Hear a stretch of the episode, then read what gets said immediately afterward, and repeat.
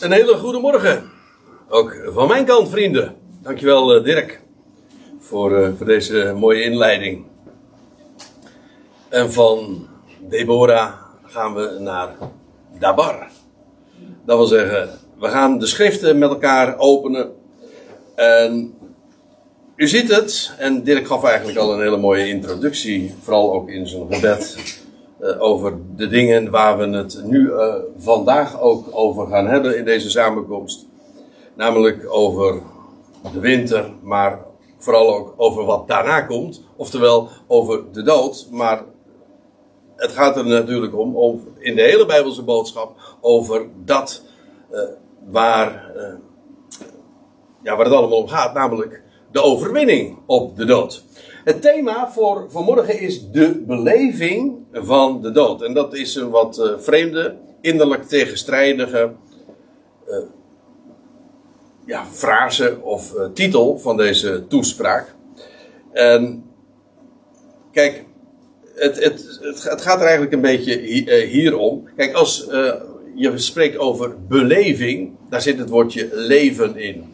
En als je het hebt over dood, ja, dat is het contrast. Iets wat dood is, leeft niet. En iets wat leeft, is niet dood. En hoe kun je dan spreken over de beleving van de dood?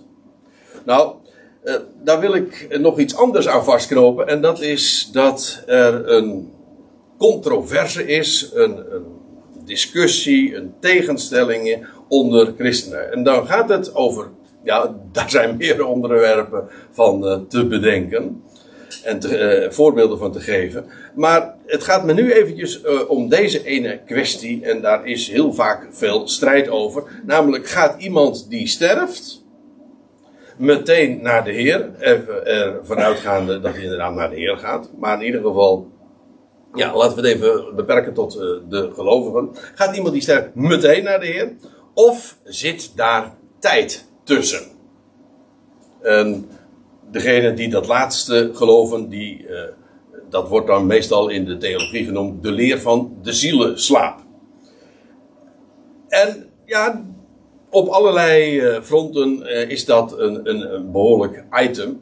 En ik ga u vanmorgen vertellen, en we gaan het daarna echt ook uit, aan de hand van 1 Thessalonica 4, wil ik dat ook nader gaan toelichten. Dat dit een controverse is die uh, eigenlijk nergens over gaat. Dat wil zeggen, het is onnodig om die discussie te voeren. En uh, dit plaatje wat u hier ziet, dat uh, illustreert dat heel treffend. Want ja, die twee gasten die zitten te kijken naar dit cijfer hier op de grond.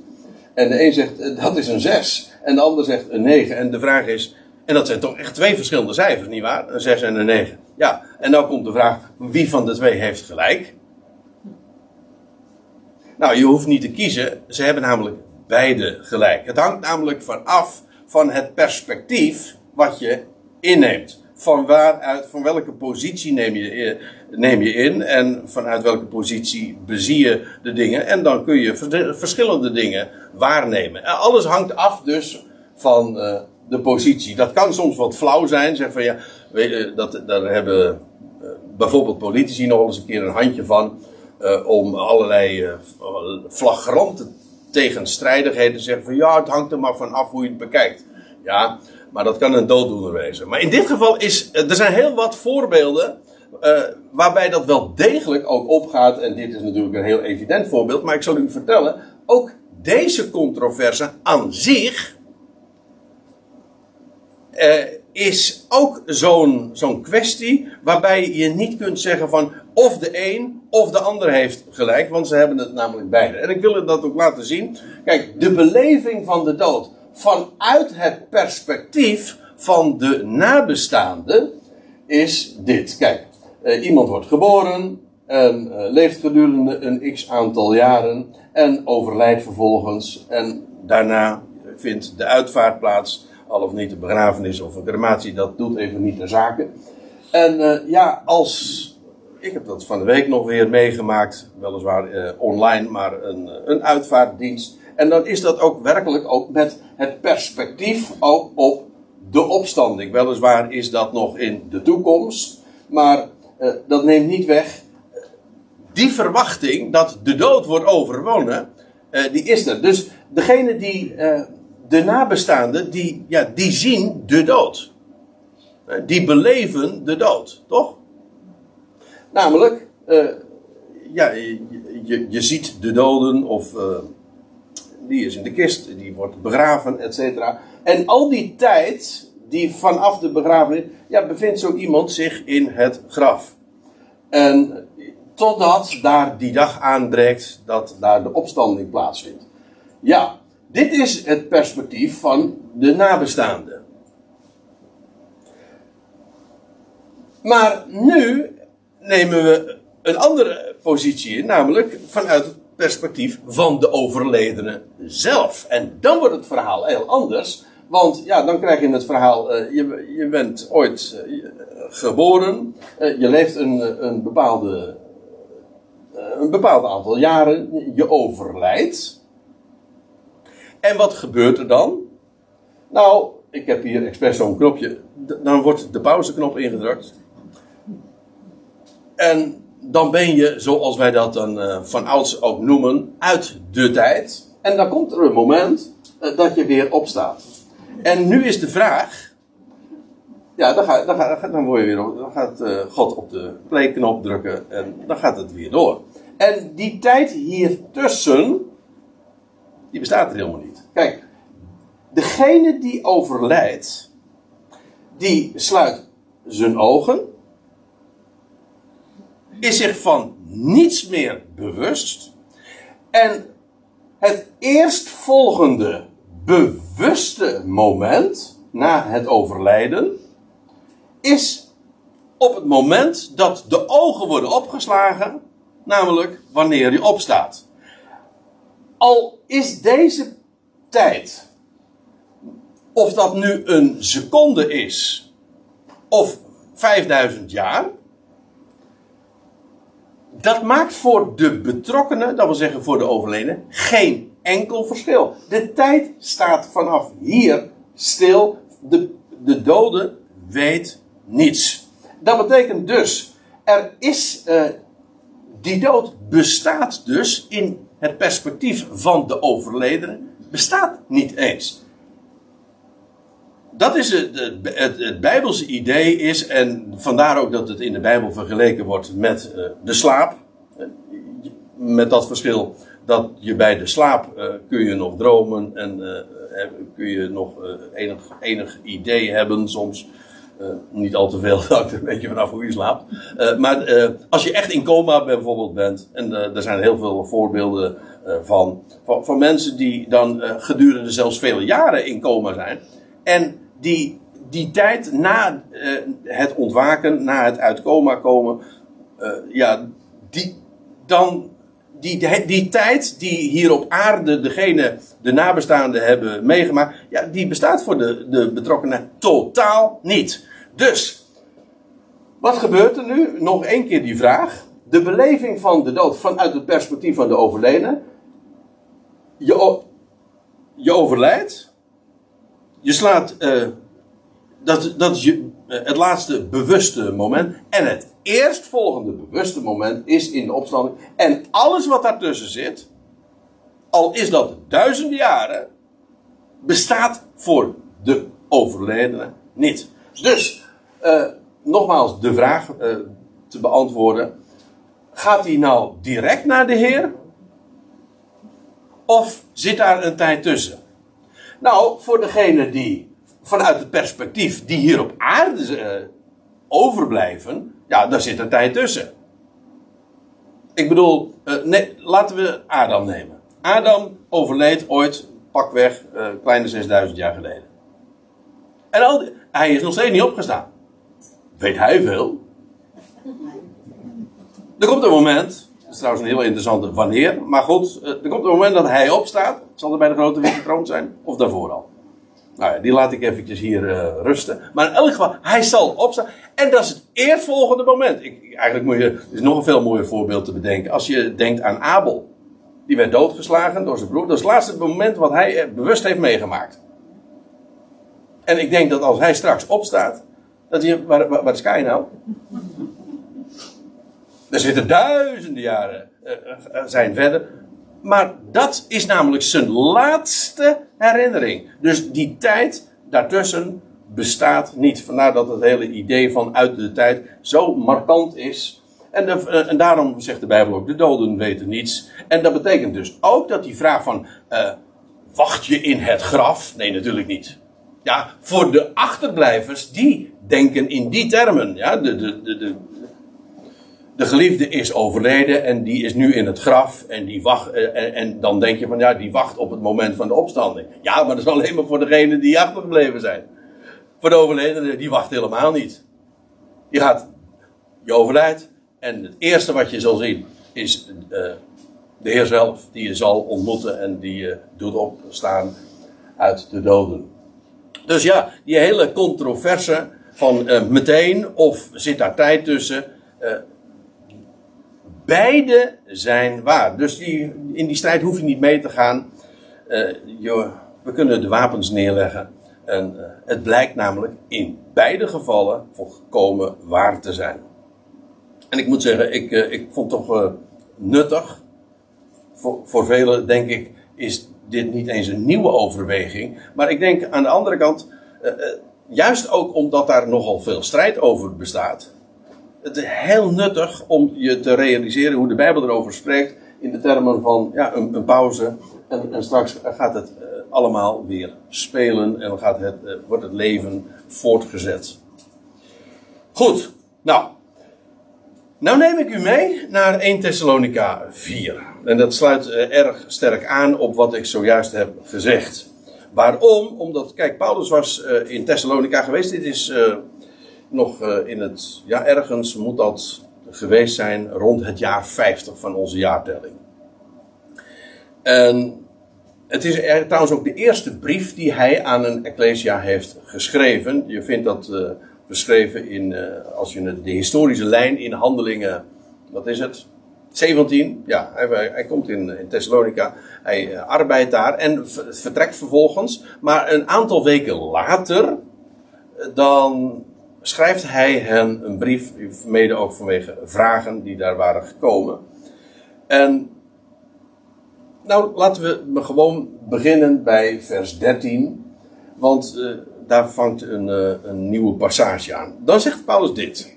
Maar uh, wij willen jullie, Thessalonicus, die hij aanschrijft, wij willen jullie niet onwetend laten aangaande degenen die ontslapen zijn. Met andere woorden, dat waren ze wel, ze, wisten niet hoe dat nou eigenlijk zat. In die tussentijd dat hij, Paulus weggegaan was, waren er kennelijk mensen ontslapen. Dat is een mooie term, hè? Ontslapen. Want het bevestigt precies waar we het zojuist over hadden. Degene die overlijdt, die slaapt. In de Bijbel wordt het trouwens heel dikwijls uh, zo ook genoemd. Van, van Lazarus lees je dat ook. Dat de Heer Jezus zegt van, nee, hij slaapt. En ik, en ik ga hem opwekken uit de doden. Ja, oké. Wij willen jullie niet onwetend laten aangaande degene die ontslapen zijn. Uh, opdat jullie niet bedroefd zijn, zoals de overigen die geen hoop hebben.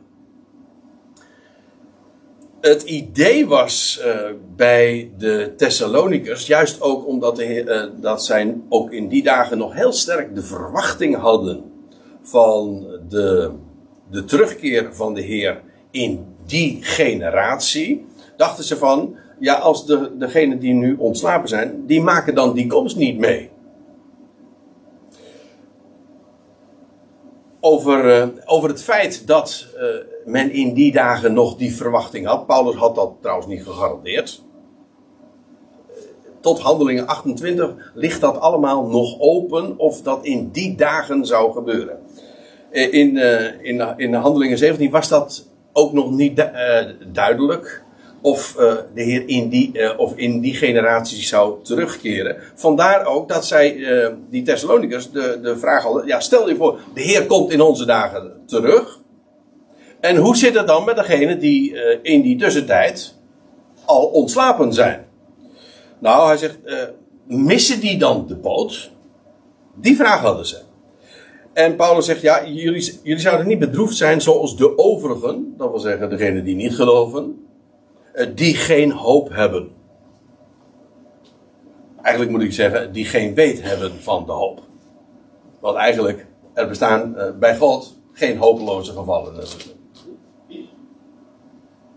Nee, maar goed, je kunt hoop hebben, maar als je dat niet weet, als je die verwachting niet hebt, je weet niet van de, dat de dood wordt overwonnen en dat alle mensen worden levend gemaakt. Als je die hoop niet hebt, ja, uh, dan uh, ja, dus ook, heb je ook weer zoiets. Objectief heb je die hoop wel. Dat wil zeggen, God heeft die, die toekomstverwachting vastgelegd en gegarandeerd voor het mensdom. Ja, maar als je het niet weet, dan heb je subjectief die hoop niet. Je kan daar niet uit leven. Je, hebt, je, hebt, uh, je, hebt, je mist dat, ja, dat, dat zicht. En dus uh, zijn je ogen niet helder. En dan mis je die honing, zeg maar.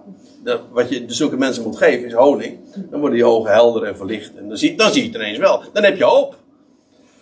Ja.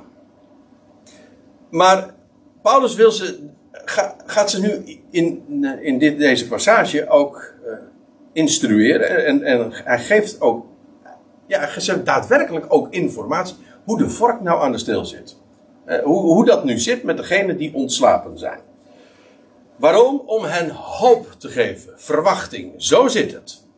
Want, zegt hij, indien wij geloven dat Jezus stierf en opstond, sterker nog, hij stierf om te kunnen opstaan uit de doden. Want ja, dit is in feite de basis van het evangelie. De, hele evangelie begint ook, dat lees je in de Korinthebrief al, het eerste wat Paulus had verteld daar in Korinthe en ook in Thessalonica, overal waar hij kwam. Uh, hij sprak over de ene God. En wat, was, uh, wat heeft die ene God te melden? Wel dat hij die beloofd was, is gekomen en hij heeft de dood overwonnen. En daarom moest hij sterven. En is hij ook opgestaan. Dat is het evangelie. Het evangelie is een. Uh, je kan het zo enorm uh, goed uh, en kort samenvatten, maar ook zo bondig. Het is de boodschap van de opgewekte Christus. En waarom is dat zo'n evangelie? Omdat het een garantie is dat de dood wordt over, nee, is overwonnen en wordt teniet gedaan. Er zal geen dood meer zijn. Het leven triomfeert. Nou, is dat een evangelie of niet? En dat geldt namelijk voor elk mensenkind. Oké, okay, ieder in zijn eigen rangorde. Maar niettemin, dat is de waarheid. En dat maakt het evangelie ook werkelijk evangelie. En daarom is er hoop, is er hoop voor iedereen. Alleen ze weten het allemaal niet. En daarom vertellen we het. Gewoon gratis, geen, geen potje honing voor 5 euro. Nee, gewoon. Ja, oh ja, jij gaf het weg, ja. ja. Ja, uh, heel vaak eh, wordt daar wel een prijs aan verbonden, weet je wel. Ja, weet je, dan, er is hoop voor jou, maar dan moet jij wel. Nee, niks ervan. Niks maar. Het is een bericht, een mededeling. Het is werkelijk een goed bericht voor heel de mensheid.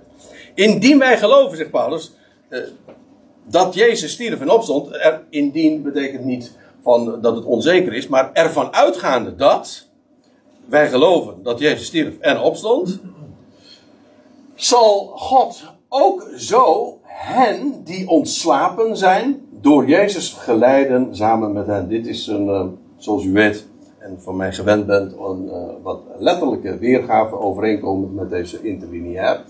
Maar hij, wat Paulus hier zegt, uh, God zal ook zo, dat wil zeggen door dood en opstanding, hen die ontslapen zijn, want daar hadden zij de vragen over. Ja, zij waren onwetend. Over wat, wat gebeurt er nou met degenen die ontslapen zijn in ons midden? Nou, die zal uh, God uh, door Jezus geleiden samen met hem. Met, Christus, met Jezus dus. Het idee is, als je een MBG-vertaling hebt, staat trouwens wederbrengen. Letterlijk is het dus uh, leiden. Hij zal leiden.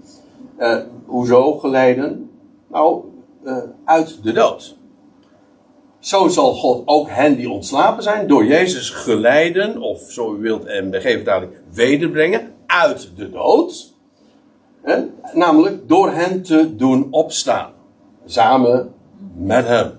Ja, dat wil zeggen, God uh, zal uh, door hem ook hen geleiden, dat wil zeggen uit de dood, en, uh, en zodat zij dan ook samen met hem zijn. En daar eindigt dit gedeelte trouwens ook mee. Want, zegt Paulus dan, dit zeggen wij, dit zeggen wij jullie met een woord van de Heer. En dat is uh, heel markant, want Paulus had uh, hierover een openbaring ontvangen. Dat weet ik heel zeker, omdat als hij het over ditzelfde onderwerp heeft in de Korinthebrief, 1 Korinthe 15, dan zegt hij ook: Zie, ik deel jullie een geheim mee. Dat wil zeggen, het was voorheen niet bekend. En het is aan mij, zo zegt hij dat ook in andere passages, aan mij is het geopenbaard. Hij gaat nu iets vertellen wat uh, voorheen en eerder onbekend was. Hij zegt, ik deel je een geheim mee. En hij zegt, uh, allen zullen wij niet ontslapen, maar allen zullen wij veranderd worden. En ik kom daar straks trouwens nog eventjes op terug. Want het idee is, uh, er komt een moment, er komt een generatie uiteraard, die de terugkeer van Jezus Christus zal meemaken. De generatie. Hm? Bedoel, al die generaties uh, die achter ons liggen sinds Paulus dit noteerde. Ja, god, dat is al een 19,5 eeuw terug. Al die generaties zijn inmiddels al lang breed overleden. Ja, maar er komt een generatie. Gefeliciteerd. Ja, ja ik, ik ga ervan uit dat dat niet al te lang meer duurt. Zonder mij nu uh, vast te prikken. Maar in ieder geval, dat, gaat, dat is aanstaande. Er komt een generatie die, die de terugkeer uiteraard mee zal maken. En wel, zegt Paulus dan, uh, allen zullen wij niet ontslapen. Er komt een moment dat een deel uh, niet zal ontsnappen, maar die dat daadwerkelijk in levende lijven zal meemaken. Ik kom daar, uh, zoals gezegd, straks op terug. Maar het gaat me nu even om het punt dat Paulus zegt: Ik vertel jullie dit nu, omdat ik daarover een openbaring heb ontvangen. Een woord van de Heer heb ik ontvangen en dat geef ik jullie mee. Het blijkt ook trouwens dat wat hij hier in het navolgende schrijft, dat vind je er nergens terug. Dat kun je niet vinden in andere passages die gaan over de opstanding van de gelovige Israëlieten en dergelijke. Vind je niet terug. Wat hij hier zegt, vind je nergens anders. Dat is dus echt een woord dat Paulus van de Heer zelf heeft ontvangen als een geheim. Hij zegt: uh, Dit zeggen wij jullie met een woord van de Heer, dat wij, de levenden, die overleven tot de parousia van de Heer. Paulus was toen uiteraard nog een levende. Dus hij zegt, zouden we dat meemaken, dan overleven wij tot de parousia van de Heer. Uh, die overleven, dat is dus de generatie die de parousia zal meemaken. Paulus laat trouwens daarbij in het midden of hij daar zelf bij hoort. Kijk, Paulus was toen een levende uiteraard. Uh, elders lees je ook dat, uh, dat hij er rekening mee houdt dat hij uh, eerder zal, zou komen te sterven. maar hij zegt, de levenden, dat wil zeggen, zij die overleven tot de parousia van de Heer. Dat dit woord, de parousia, dat is wat meestal vertaald wordt met komst. Maar eigenlijk is het woordje parousia het woord presentie. Namelijk aanwezigheid. De Heer is nu afwezig, dat wil zeggen niet hier. Hij is daar, maar hij komt terug. Zijn parousia, dan is hij present. En dat is trouwens in feite niet eens een moment. Dus niet alleen maar het moment van aankomen.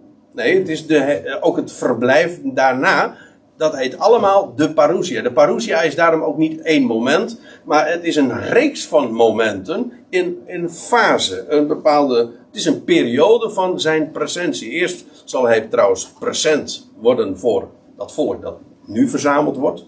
Daar gaat het hier over ook. En dan vervolgens, een aantal jaren later, zal hij ook uh, zijn parousia plaatsvinden. Zijn, pari, zijn de, zal hij present zijn voor Israël, later ook nog present voor de volkeren, maar het is een fase. Zoals de eerste komst van Christus een, een periode was, is niet alleen maar Bethlehem, maar dat is ook al die jaren dat hij hier was, dat was zijn eerste komst, zijn presentie toen. Nu is hij afwezig en straks zal hij weer aanwezig zijn. Nou, het gaat hier nu over degenen die overleven, die overleven, uh, tot de parousia van de Heer. Zegt, en nou zegt hij dat wij, die dat zal, zullen meemaken, de parousie van de Heer, niet de ontslapenen zullen voorgaan. Hey, dit dit is van belang. Hij, het is niet zo dat de, ons, eh, dat de generatie, degene die overleeft tot, tot het parousia van de Heer, eh, de ontslapenen eh, gaan overtreffen of eerder zullen zijn. Nee, zegt hij. Want, vers 16, de Heer zelf zal in een commando, op een teken, zegt de NBG-vertaling, een commando, want ja, hij gaat iets zeggen en als de Heer iets zegt, dan gebeurt het ook daadwerkelijk. En in dit geval is het commando ook heel simpel: opstaan. Daar hoef je, er is maar één woord eh, voor nodig: opstaan. En eh, je, leest, je leest het van, eh, bij meerdere gelegenheden. Eh, want we, ja, we zien in de Bijbel ook allerlei voorbeelden van mensen die opstaan uit de dood. Weliswaar zijn die mensen allemaal weer opnieuw gestorven. Dat is het grote verschil met de opstanding van de Heer Jezus, maar ook de opstanding waar het nu vervolgens over gaat. Maar eh, als hij dan bijvoorbeeld daarbij, ik noemde het voorbeeld zojuist al van Lazarus. Hè, Lazarus die sliep en die lag in het graf. En, eh, en een paar dagen later wordt hij dan eh, uit het graf uitgeroepen. Lazarus, zegt. Ik zeg je, sta op. En de, de belangrijkste reden waarom die naam genoemd wordt, ik ben ervan overtuigd, dat was namelijk een begraafplaats. Als stel je voor dat de Heer Jezus niet had gezegd, Lazarus, sta op, waren ze allemaal opgestaan. Daarom, Lazarus moest opstaan. En dat was het commando. Sta op. En zijn woord is daad, hè? Dabar. Ik zei het al. In het Hebreeuws is het woordje dabar niet alleen maar woord, maar ook een daad. Dat betekent met woord. Wij denken woorden, ja, dus met mensenwoorden is dat, klopt dat wel trouwens. Dat, dat is zo vluchtig. En ja, is ook vaak onbetrouwbaar. Het, het gaat nergens over. En, en, als je, en als je het al zwart op wit zet, dan komt het in de krant, weet je wel. En dat, dan gaat het morgen weer bij het oud papier. Maar het woord van God, dat is krachtig. Ja, heel krachtig. Want het, het is ook levendmakend. Alle dingen zijn door het woord geworden. En zonder dat is geen ding geworden dat geworden is, zegt de Bijbel. En dat door dat woord wordt ook leven tot stand gebracht. En uh, nou, dat woord uh, is ook daad, ja, daadwerkelijk. Is ook werkelijk daad. Zo kan ik het ook zeggen. Er gebeurt wat op het moment dat Gods woord klinkt. En daarom is het meest waardevolle dat wij hier op aarde hebben, het, de schriften. Zwart, het woord van God, zwart op wit. Er is, dat, dat is wat uitzicht geeft, wat kracht geeft, wat alles doet wat geen mensenwoord kan. Daarom is het zo geweldig om je daarmee uh, te voeden, want dat is ook het enige wat werkelijk voedingswaarde heeft. Het is licht, het is, het is hoop, het is leven, het is kracht, het is uitzicht. Nou, noem maar op. Het maakt je bewust van, uh, van wie je bent. Het maakt je bewust van Gods liefde. Kortom, alles wat essentieel is, vind je in dat woord. En daar, dat woord brengt ons ook bij elkaar. En de rest is eigenlijk allemaal ja, volstrekt. In vergelijking met volstrekt onbelangrijk. Ik zeg niet dat ze onbelangrijk zijn, maar in vergelijking met het woord van God is alles onbelangrijk. Oké. De Heer zelf zal, want we hebben het nu over de toekomst, bij zijn parousia. Want de Heer zelf zal in een commando, in het roepen van de aartsengel. Ja, nou wordt het een beetje uh, lastig, of in ieder geval, nou komen we op een onderwerp dat heel sterk te maken heeft met wat de Bijbel daar nog meer over zegt. Over uh, de gebeurtenissen die allemaal zullen plaatsvinden in verband met de parousia van de Heer. Want daar is ook de aartsengel bij betrokken. En uh, aartsengel, je hebt aartsvaders en uh, arg, het, het, woordje betekent eigenlijk de eerste, het beginsel. En dat is de overste van de boodschappers.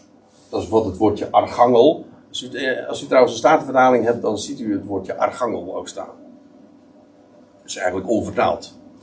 Uh, maar archangel betekent de overste van de boodschappers. En ik weet, in de traditie wordt heel vaak gesproken over verschillende aartsengelen. In de, in de Bijbel niet. In de Bijbel kennen we, kent maar één aartsengel, één archangel. En dat is Michael, ja. En ik heb hier een aantal schriftplaatsen waar uh, Michael, deze aartsengel, daadwerkelijk ook genoemd wordt. Hij is trouwens niet compleet, want Judas in zijn brief spreekt er ook nog over. En die spreekt dan inderdaad over de aartsengel Michael. Een andere kent de schrift niet. En wat eh, is daar uh, zo bijzonder aan? Wel, hij blijkt een vorst te zijn ook voor Israël. Achter de schermen, achter de coulissen, een wereld die wij niet zien, maar is daar een, een vorst, Michael, zijn naam betekent wie is als God, maar hij uh, verdedigt ook de belangen, behartigt de belangen uh, daar in de geestelijke wereld van het volk Israël. Want je leest namelijk dat uh, er een tijd van benauwdheid gaat komen in Daniel 12 vers 1. Ik ga het nu niet opzoeken, ik verwijs er alleen naar. Maar dat bij het begin van de grote verdrukking, Daniel zegt, er zal een, een voor het volk een, een tijd van benauwdheid komen zoals er niet ooit, uh, zoals er niet eerder geweest is en ook niet meer wezen zal. En over die tijd heeft hij dan. Hij zegt, en op het moment dat dat gaat beginnen, zal de aartsengel Michael opstaan en uh, het opnemen voor het volk Israël. Dus op het moment dat de aartsengel Michael een teken geeft, hij gaat opstaan, namelijk ten behoeve voor, uh, van Israël, ja, dan, uh, dat is, uh, dan, dan, treedt hij in functie heel actief. Dat is wat, wat, wat Daniel zegt. En daar kan ik u trouwens nog wat over vertellen, want in openbaring 12 wordt daar ook over gesproken, over, over dat, eerst lees je dat, dat er de mannelijke zoon, ja, ik weet niet of u, of u allemaal nu weet waar ik het over heb. Maar in ieder geval, dan, eh, je leest over een vrouw, wordt daar gezien, een visioen. En, en, en, die, baart een, die vrouw die baart een mannelijke zoon. Die alle heidenen of die alle natieën zal hoeden. En die wordt weggerukt. Staat dan tot God en zijn troon. En dan lees je vervolgens dat die vrouw. Die vlucht dan naar de woestijn en die wordt daar 1260 dagen bewaard. Maar in dit tussenliggende gedeelte lees je nog dat als die mannelijke zoon is weggerukt tot God en zijn troon, dat, dat er oorlog komt in de, engel, in, in de hemel. En dan uh, is het Michael die genoemd wordt. En die, die uh, komt in strijd met uh, Satan en zijn volk en zijn, al zijn personeel, zeg maar. En dan lees je dat Satan en zijn engelen uit de hemel geworpen worden en op de aarde terechtkomen. En op het moment dat dat gebeurt ja, dan vangt de groot die drukking voor die vrouw ook aan en et cetera. Dus op het moment dat ook hier Michael op gaat staan, het, het teken uh, zal geven, ja, dat is het begin van de grote verdrukking. En ja, uh, en dat heeft ook alles te maken met dit gedeelte. Want uh, hier vindt een, een wegrukking plaats en dan Michael treedt op gaat, gaat optreden, namelijk in verband met Israël. Kortom, Michael is de aartsengel, die speelt een sleutelrol in de hemel om, samen, om Satan en zijn en consorten uit te werpen. En dan vervolgens uh, op aarde om Israël bij te staan. Dat is wat de schrift erover zegt. En dat begint allemaal, dat markeert uh, dat wordt gemarkeerd door het moment dat die mannelijke zoon weggerukt wordt tot God en zijn troon. En wat ik u ga vertellen, en sorry dat ik dat nu verder niet zo kan uit. Echt de, de bonnetjes daarbij kan leveren, dat zou te ver voeren. Maar die mannelijke zoon, dat is Christus. Inclusief zijn lichaam. Het gaat er niet over de hemelvaart van de Heer Jezus in het verleden. Nee, het gaat over, over de wegrukking van de Christus. Dat was zijn hoofd en lichaam uh, naar de hemel. En voorafgaand aan die periode van grote verdrukking. En dat is precies ook het moment waar Paulus het ook hier in 1 Thessalonica 4 over heeft. Want, zeg ik eh, herhaal vers 16 nog even. Want de Heer zelf zal in een commando, in het roepen van de aartsengel en in bazuingeklank van God ja, dus uh, dat is de beroemde bazuin. Die gaat klinken. Nou ja, de bazuin. Bazuinen zullen bij allerlei gelegenheden nog uh, gaan klinken. En uh, bazuinen in de Bijbel, de shofar, die ramshoren, weet je wel, die ram was gestorven. Dat is heel erg. Kun je je voorstellen? De ram sterft en wat er overblijft is een hoorn. Hij blijft, hij blijft dus wel geluid geven. Na zijn sterven.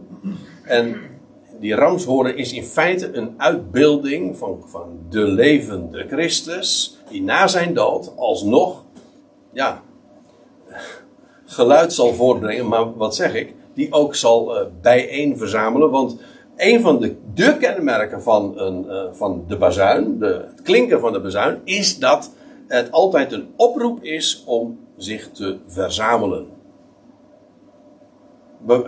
Bij elke nieuwe maan, dat wil zeggen het begin van de nieuwe maand, in de Bijbelse gedachtegang, werd de bazuin, klinkt de bazuin ook. Bij het begin van een nieuw jaar dus ook. Dat heet zelfs de dag van het bazuingeschal. Maar uh, in het algemeen, bazuinen klinken dus bij allerlei gelegenheden. Maar in dit geval is dit ook weer een bijeenverzameling. En dus klinkt de bazuin van God. Dus de aartsengel gaat optreden en de Heer klink, laat een commando klinken, maar er zal ook bazuinklank zijn. Ja, hoe dat zal, uh, hoe dat zal zijn, dat weet ik niet. Ik heb het nog niet meegemaakt, maar uh, we herkennen het vanzelf. Ja. Trouwens, dit gebeurt sowieso ook als je het niet herkent. Dus, uh. In een bazuingeklank van God zal de Heer zelf want daar gaat het over. De Heer zelf zal in de commando, in het roepen van de aartsengel en in het bazuingeklank van God, dat zijn drie kenmerken, neerdalen vanaf de hemel, zoals hij letterlijk opsteeg, eh, zal hij straks ook weer neerdalen. En de doden in Christus zullen eerst opstaan. De doden in Christus, dat wil zeggen zij die in Christus gestorven zijn. Het gaat niet over dus de doden die niet in Christus uh, gestorven zijn. Ook die zullen opstaan bij gelegenheid. Dat is een andere, latere rangorde. Het gaat hier over, over de, de ontslapen gelovigen. Zij die hoop hadden en ja, de doden in Christus. Zij zullen eerst opstaan. Wanneer? Wel als de Heer dus zal neerdalen en als eh, eh, bij het moment wat we zojuist beschreven. Zij zullen eerst opstaan. Dus Eerst staan de doden op, het klinken van de bazuin. Uh, waarna bij de tweede, de laatste bazuin, de levenden worden veranderd. Want nu ga ik u meenemen naar 1 Korinthe 15. Waar Paulus ook over deze dingen spreekt. En dan zegt hij dit. Zie, ik zeg jullie een geheim. Daar hadden we het dus al over. Hè? Allen zullen wij niet ontslapen, maar allen zullen wij veranderd worden. In een ondeelbaar ogenblik. Dus in het Grieks staat hier het woordje atomos. Atomos, dat betekent letterlijk dus ondeelbaar. Ik vind dat heel grappig, het woordje atoomsplitsing. Want dat is net zoiets als een vierkant, dat is een vierkant cirkeltje. Hm? Of waterstof. Nou ja, gas. Ja, dat kan ook. Waterstofgas.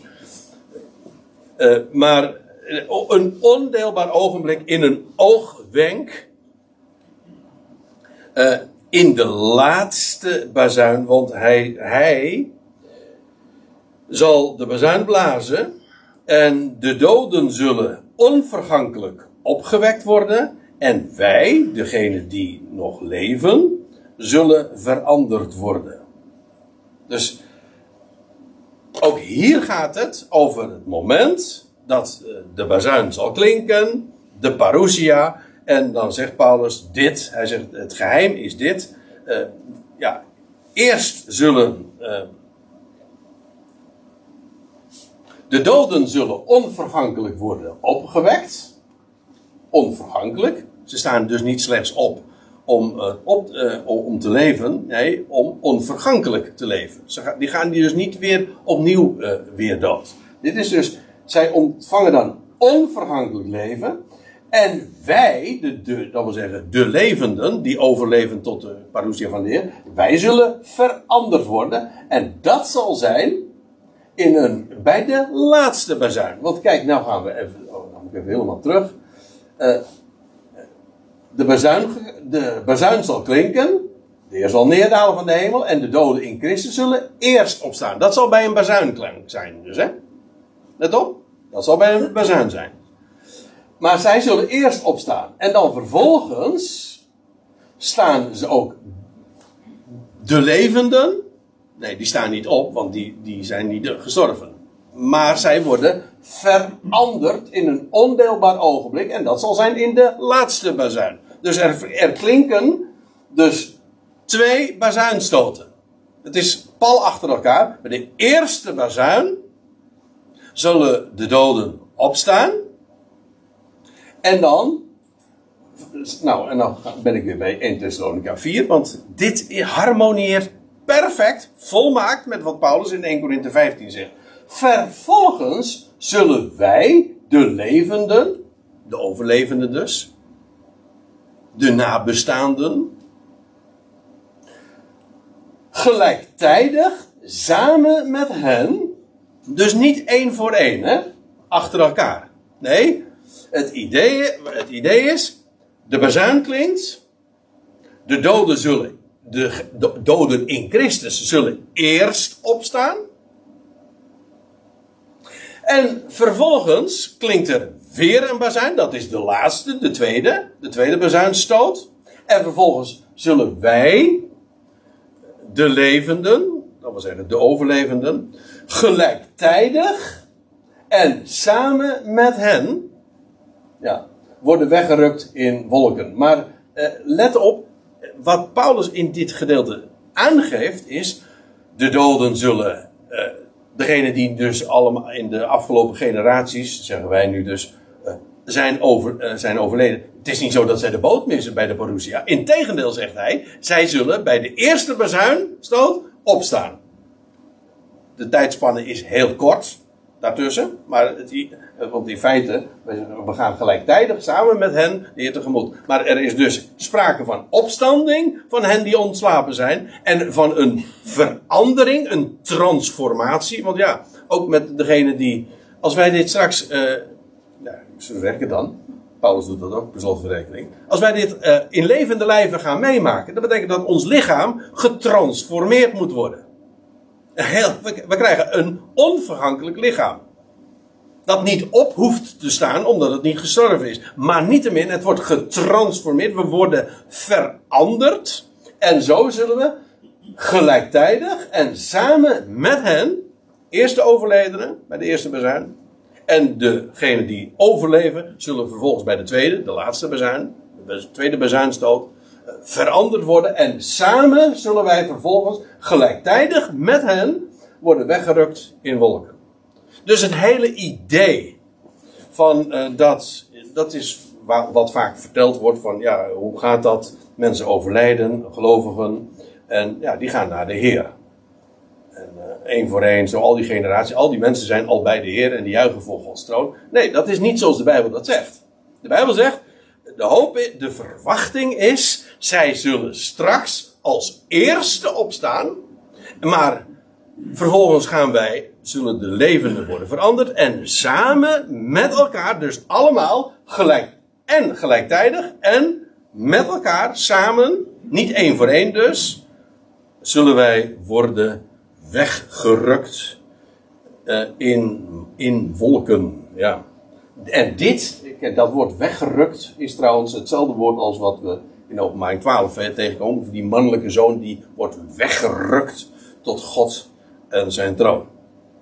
Ja, dat weggerukt, dat is, uh, dat is heel abrupt. Hè? Dat is dus urgent. Dat is een noodgeval. Emergency. Wat, dat is wat, het, uh, het Nederlandse woord dat uh, traditioneel hiervoor gebruikt wordt, is opname. Nou ja, je kan. Uh, ook met spoed, een spoedopname bestaat er ook, ja, dat is waar.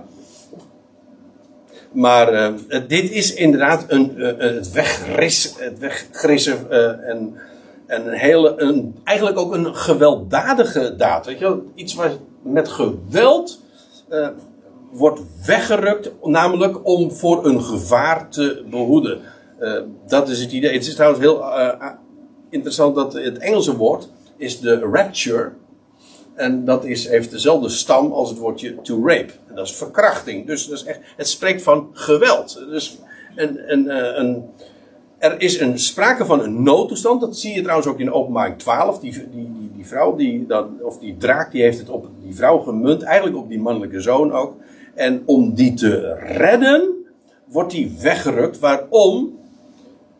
Dat is heel belangrijk trouwens. Die, wegrukking vindt plaats omdat die mannelijke zoon is bestemd voor de troon.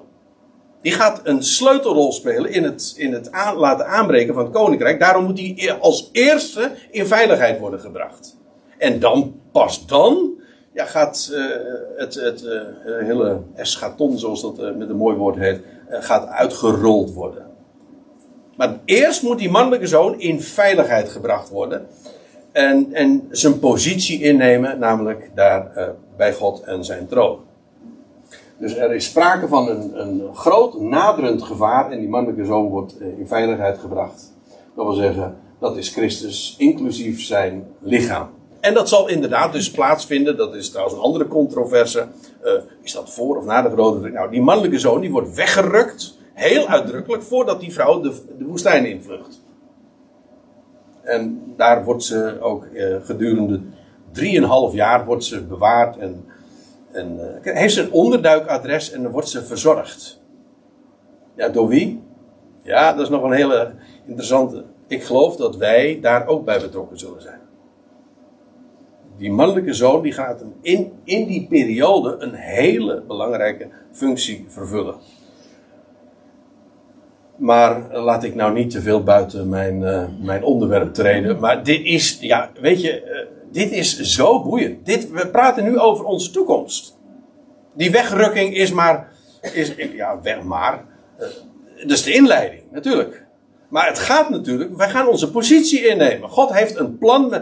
Want even nog, misschien moet ik dat er nog even bij zeggen. Heel vaak wordt de indruk gewekt van, ja, die opname van die grote druk, hoeven wij tenminste die ellende niet mee te maken die op aarde allemaal nog gaat komen. Maar dat is het idee niet.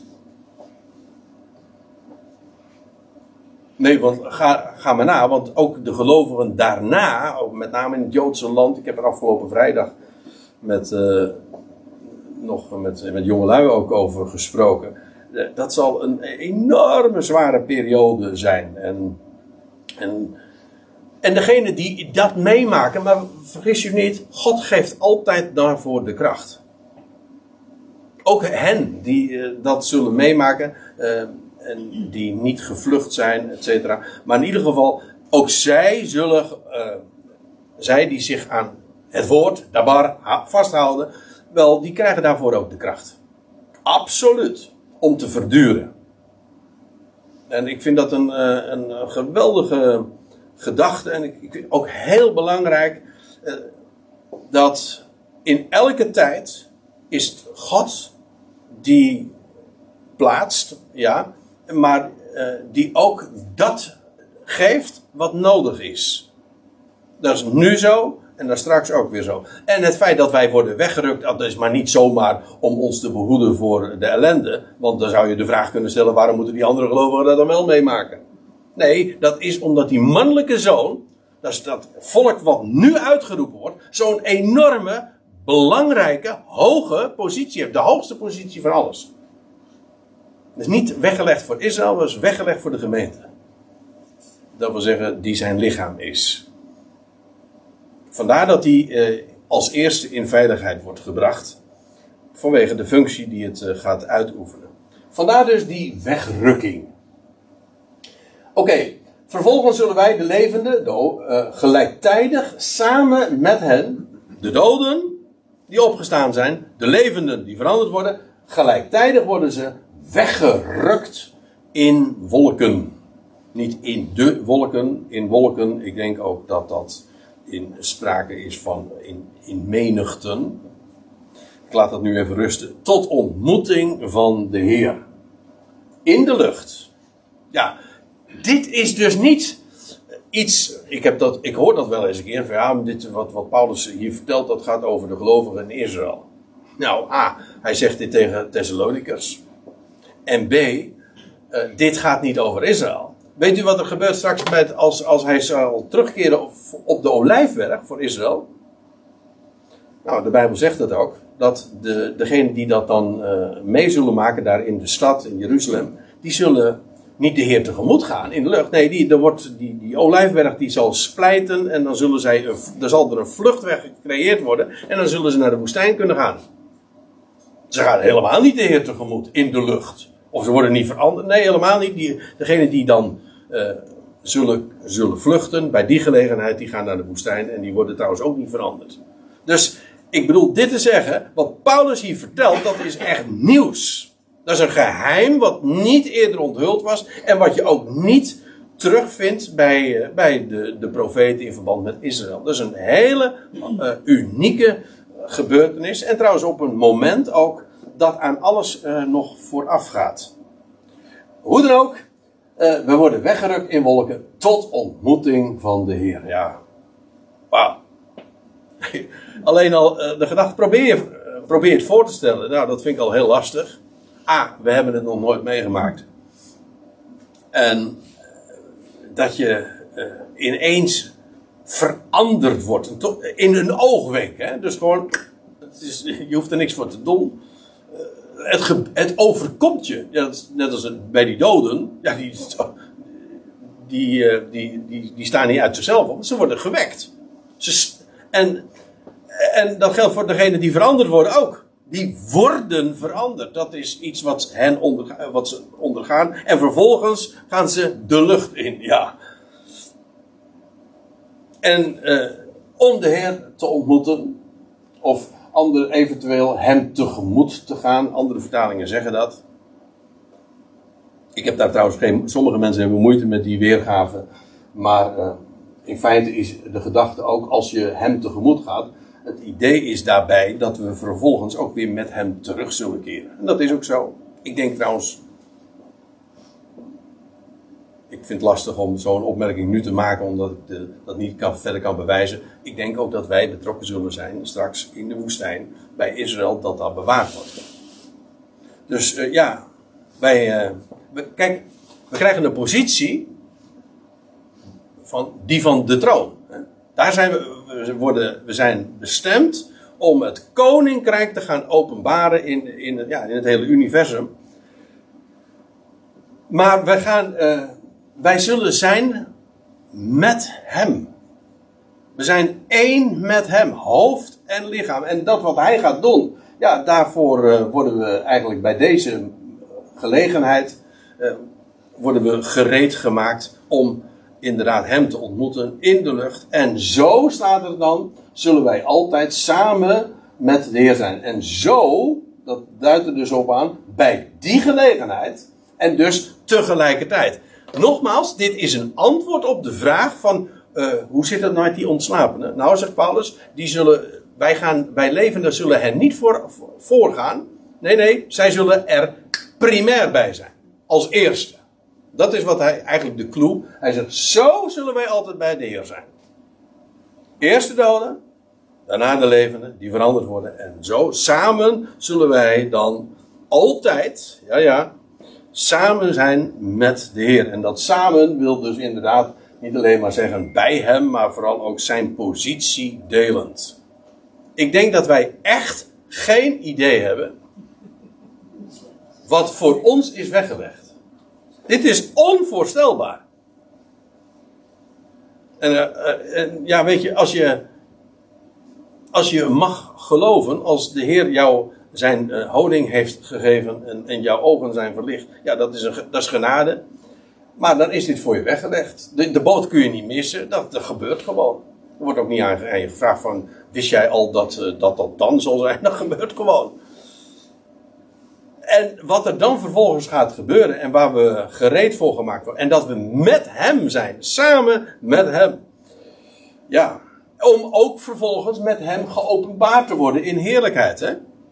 Ja, we, voordat, de Heer, dat, voordat wij komen met de Heer, zal hij eerst komen voor ons. Eerst om ons op te halen, om vervolgens met hem in heerlijkheid te verschijnen. En dat daar een heel tijdpad uh, aan. Uh, dat dat uiteraard niet allemaal op een late namiddag plaatsvindt, maar uh, in fases en met een bepaald tijdpad. De Bijbel zegt er zoveel over. Maar niettemin, het idee, de essentie is zo simpel, namelijk wij zijn samen met Hem. Waarom? Wel, wij horen bij elkaar.